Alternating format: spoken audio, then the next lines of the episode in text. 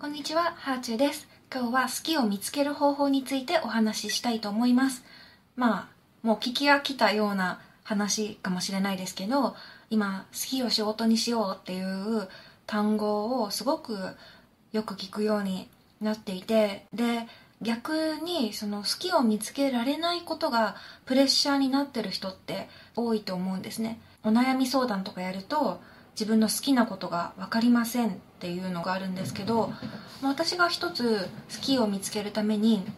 おすすめしてるのはインスタグラムです、まあ、いろんな方法があるんですけどインスタグラムはね結構手軽にできてでかつ無料なのでねすごい方法だと思います。でインスタをじゃあどういう風に活用するかっていうとインスタで毎日1枚でいいからなんか心が動いた瞬間をアップしようって決めるんです。それはもう公開でも非公開でもどっちでもいいからとにかく自分のためにやるんですね。で別に最初はインフルエンサーになろうとかたくさんいいねが欲しいとかそういうふうに人の目を意識するわけではなくてとにかく自分のためになんかこういうもの見て心が動いたなとか今日はこれが楽しかったなとかそういうことを写真に撮ってアップしていくといいと思うんです。まあやっていくうちにね見せ方とか、あの、写真もちょっと綺麗に撮ってみようかなとか、その辺が凝りたくなるかもしれないですけど、まあその辺はね、凝っていけばまたそれはそれで、あの自分のスキルアップにつながるので、やったらいいと思いますけど、とにかく自分の心が動いた瞬間、楽しかったこと、嬉しかったこと、感動したことっていうのをね、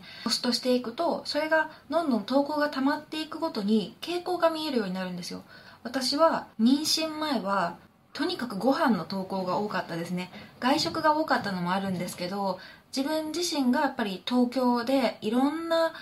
ご飯を食べることにすごくハマっていてで話題のこんなお店に行けたとか食べたことのないこんな組み合わせが素敵だったとかそういうことをよく投稿してましたね。で、まあ、妊娠中から徐々に自分のインスタの傾向って変わっていったんですけどそうやってインスタグラムって投稿がたまると傾向がビジュアルで見えるのがいいですねツイッターとかの発信もすごくいいと思うんですよ。ああいうものも全部ストックにはなっていくと思うんですけど、ただ、ツイッターだとテキストだから、なんか自分が何が好きなんだっけとか、そういうのがパッとこう、一目見てわかる感じではないですよね。で、対してインスタグラムだと、なんとなく私の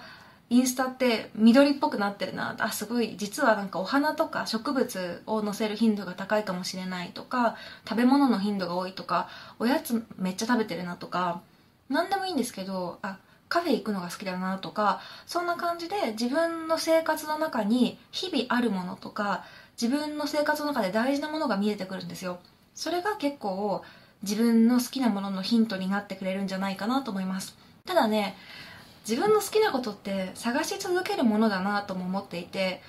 うんなんかゴールとかってないなって思います。私が今好きなものって今好きなものでしかなくってやっ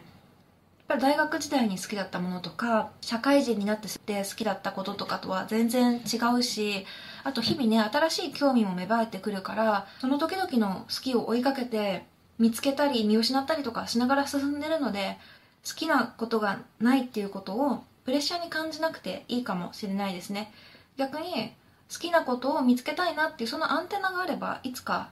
好きなことをに出会った時にあこれかもって思えると思うので